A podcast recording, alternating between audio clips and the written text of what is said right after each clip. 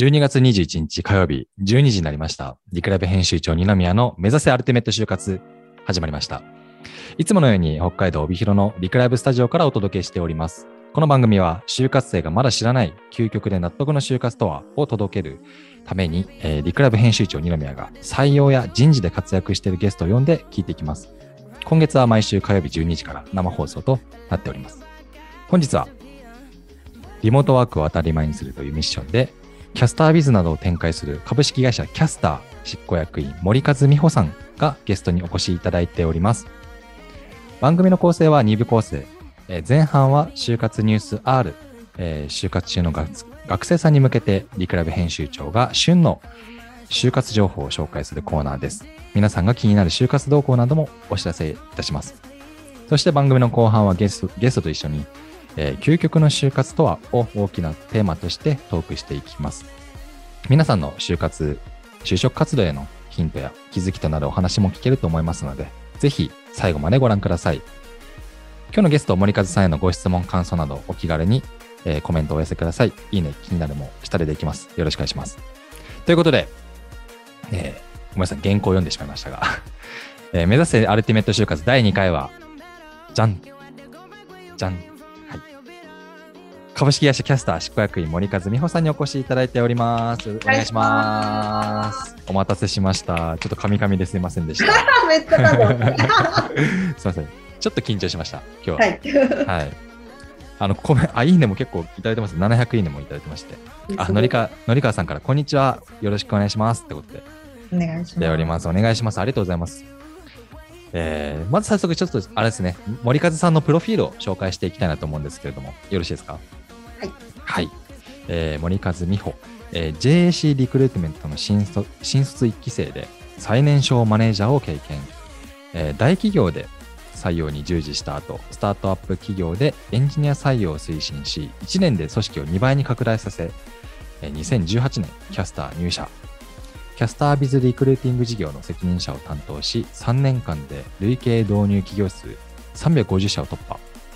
現在は全社の人事採用、キャスタービズ HR、そしてアカウンティング、えースタートアップ専門エージェントアプライも干渉しているということなんですけれども。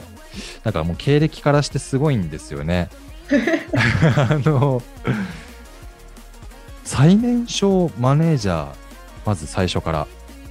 もう入り口がすごいですもんね。いや、でもまあ、全身今でこそ、あの、上場している会社なんですけど、当時。はもう、あの、ドスタートアップというか、まあ、ドベンチャーだったのいで、やーでもそのタイミングで？そう、そうなんですよ。いろんな多分、いや、スタートアップってまた違う軸ですごい大変だと思うんですけど、まあ、全てを整備していくみたいなところから、うんうん。そのマネージャーを最年少で経験しながら、で、現在は結構ね、いろんなあの経歴もあると思うんですけど、今はキャスター、うん。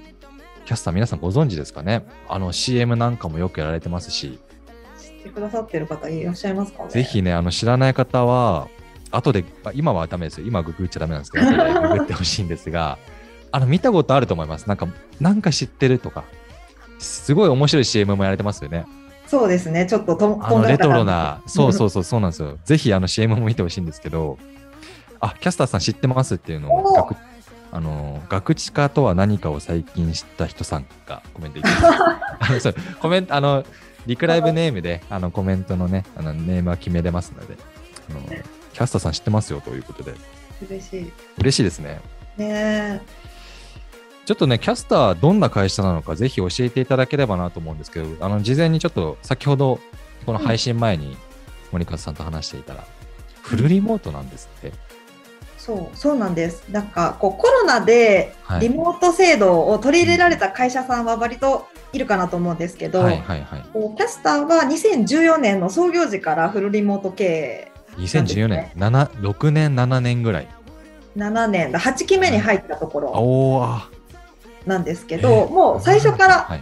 リモートワーク当たり前にするって思ったけど当時何それっていう感じいや、でそうですね。そうなんです。ということは私たちがリモートワーカーを死ぬほど雇えばうんリモートワークが普及するっていう結論にたどり着いてなるほど。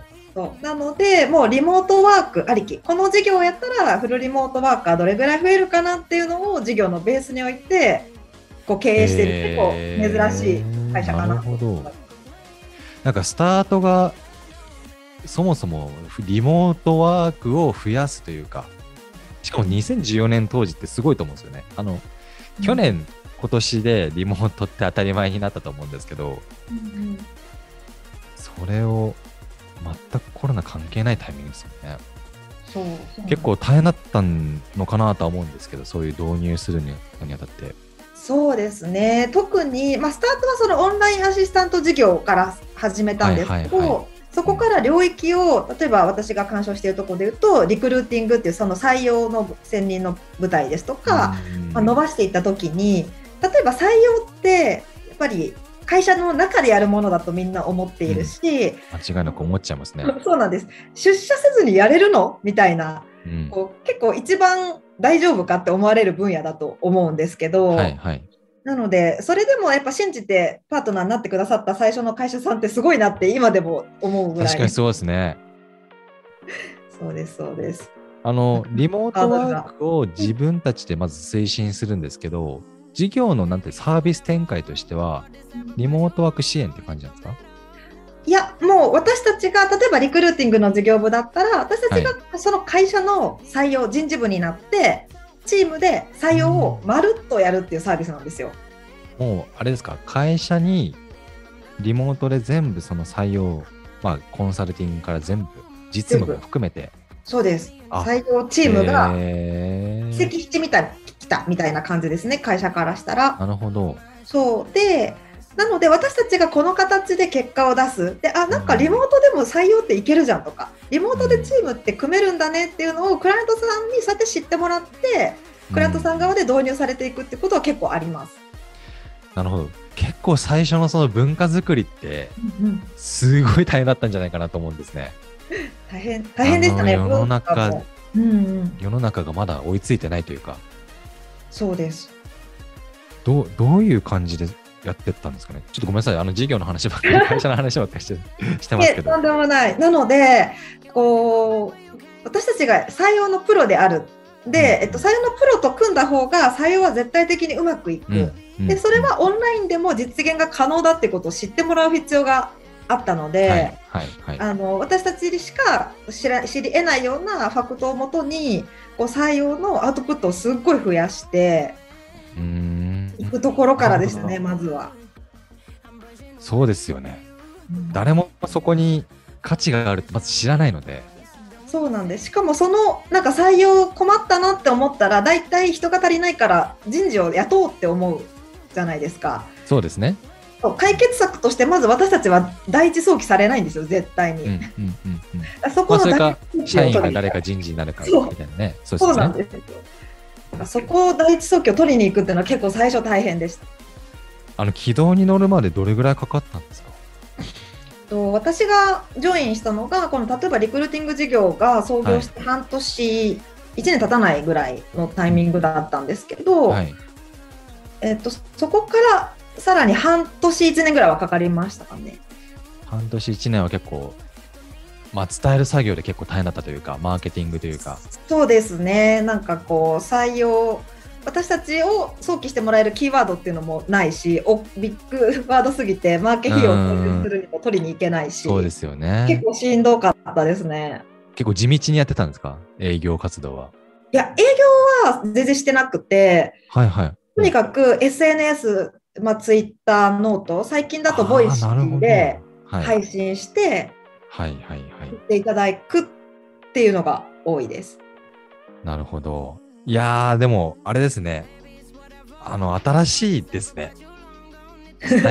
本当に、あの、ビジネスの作り方というか、すすごく勉強になるなと思いました。ありがとうございます。はい。で、あの、この話は多分これだけで 1, が1時間ぐらいできそうなので、はい。じゃあ次のちょっとお話に行きたいんですけど、ちょっと現在の活動内容を簡単に教えてくださいって僕が森川さんに事前にアンケート取ったら、結構いろんなブログを書かれていらっしゃいまして、今はキャスタービズリクルーティングとキャスタービズアカウンティングの、えーあと HR もですね。HR の方と、はいあと専門エスタートアップ専門エージェントアプライなどもややられてるとはい。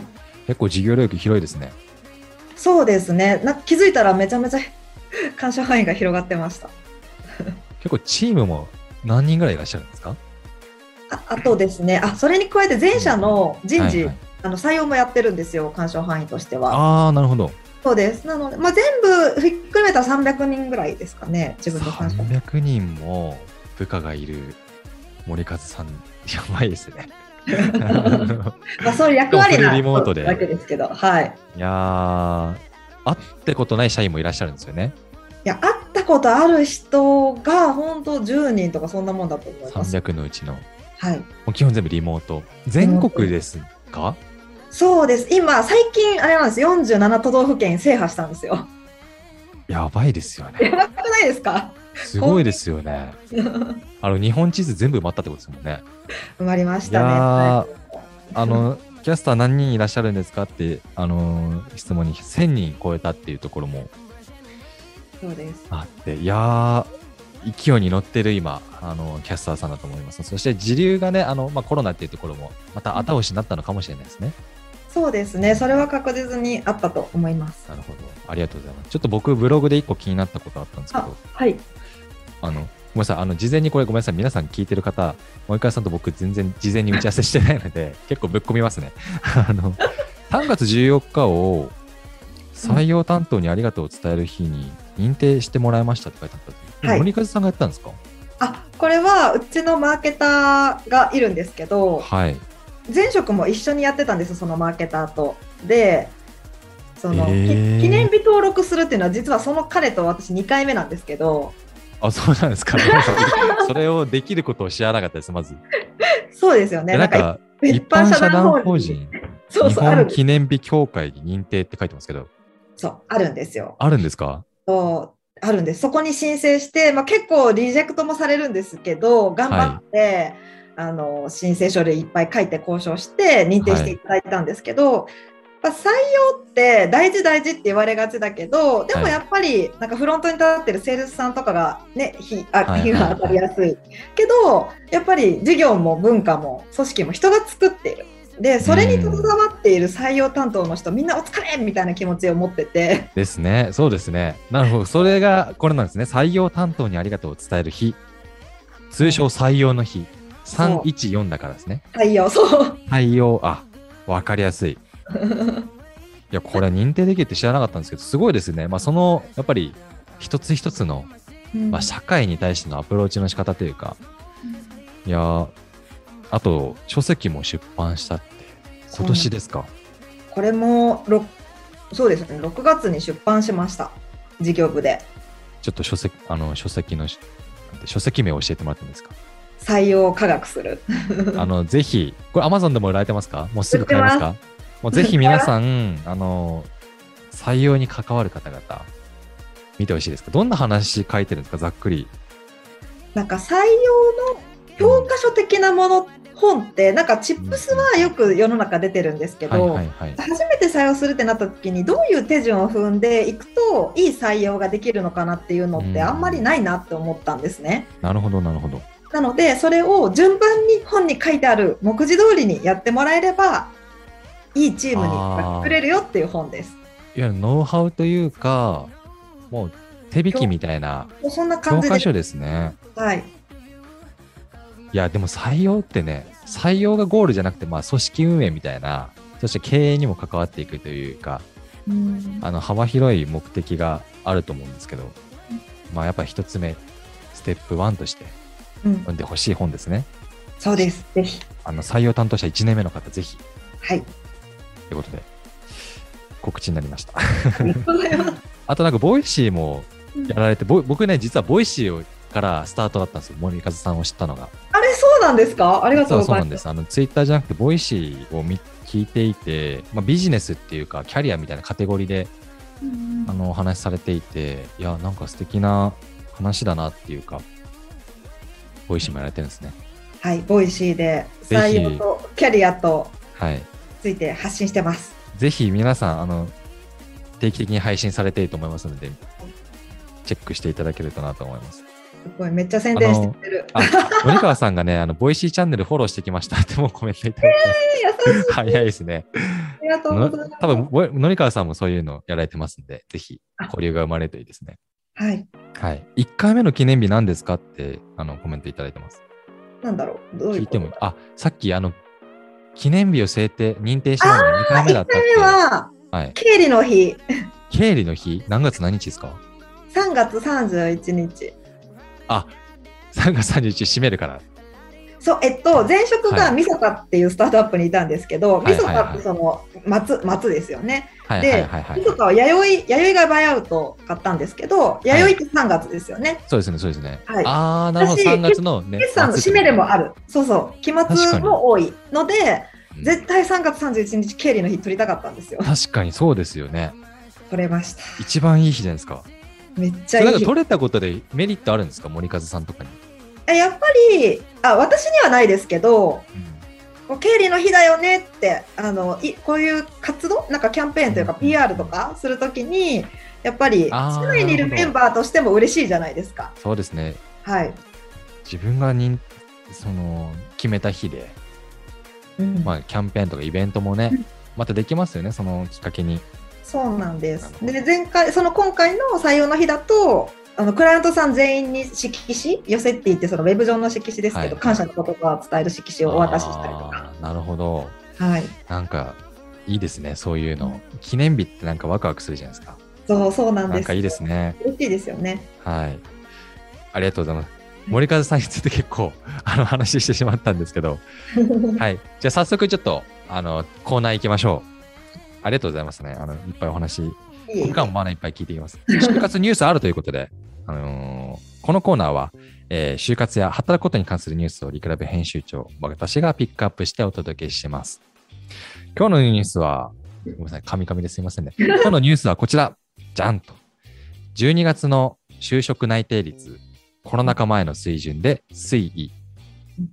えーリクルートの調査によると、12月1日時点での就職内定率は95.2%。そんなにいったんですね。えーコロナ禍前の一昨年ほど、あ一昨年とほぼ同じ水準で、去年の同じ時期と比べると1.8ポイント高くなっていると。えー今年はオンライン面接などが定着したために、えー就活のスケジュールに大きな遅れなどはなく、採用活動が円滑に進んだと言われています。ですね。あの11月あ10、ごめんなさい、10月1日時点と比べると2.8ポイント増えていて、多くの企業は内定式を行った後も、まだまだ採用活動は進んでいるということらしいです。うんいやでもよかったですね。あのーコロナ前と同じ水準に戻ったというのはね、ちょっと安心ですね。安心ですよね。うんいや、どうなるかなって、やっぱりいろんなやっぱ採用関わっている人は気をもんでいたのかなとは思うんですね。企業も含めて。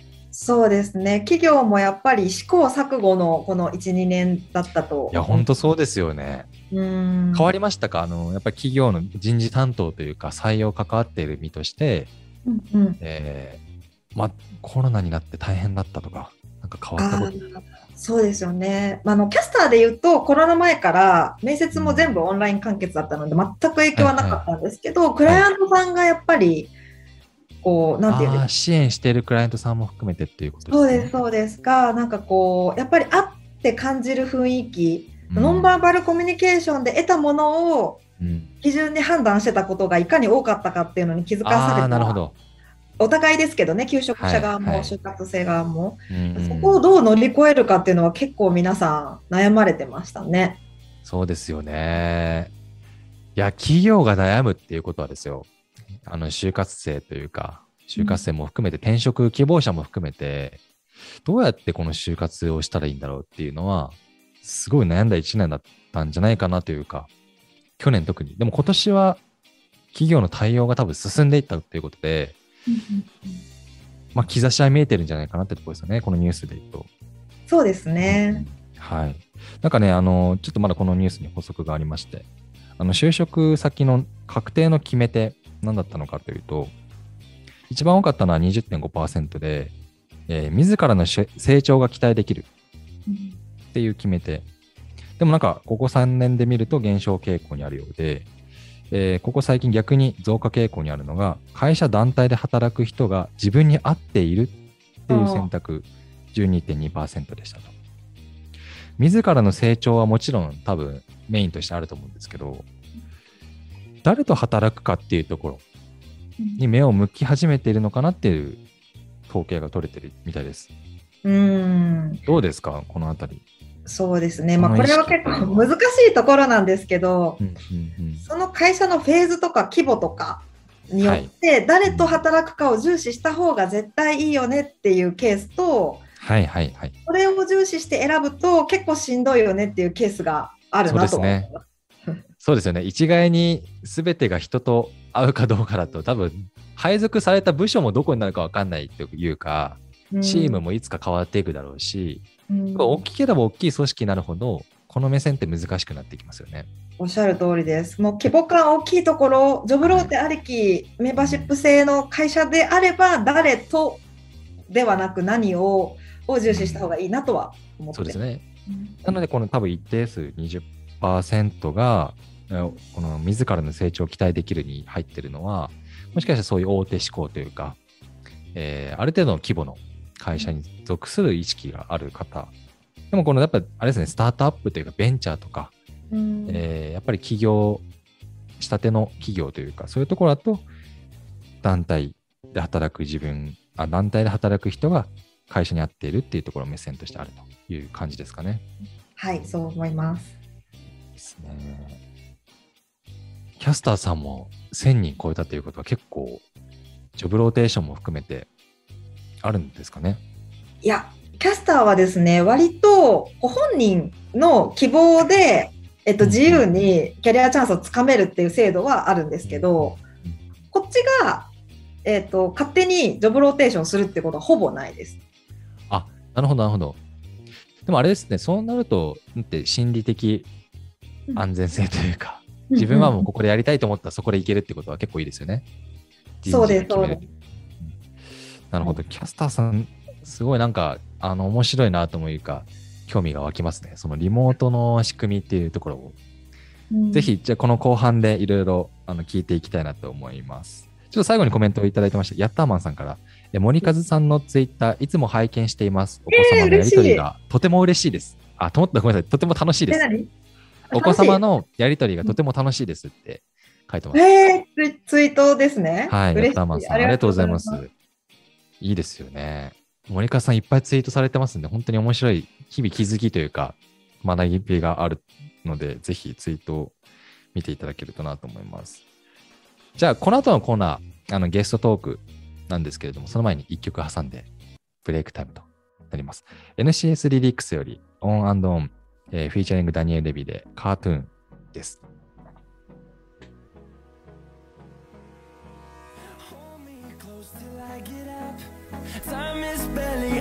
inside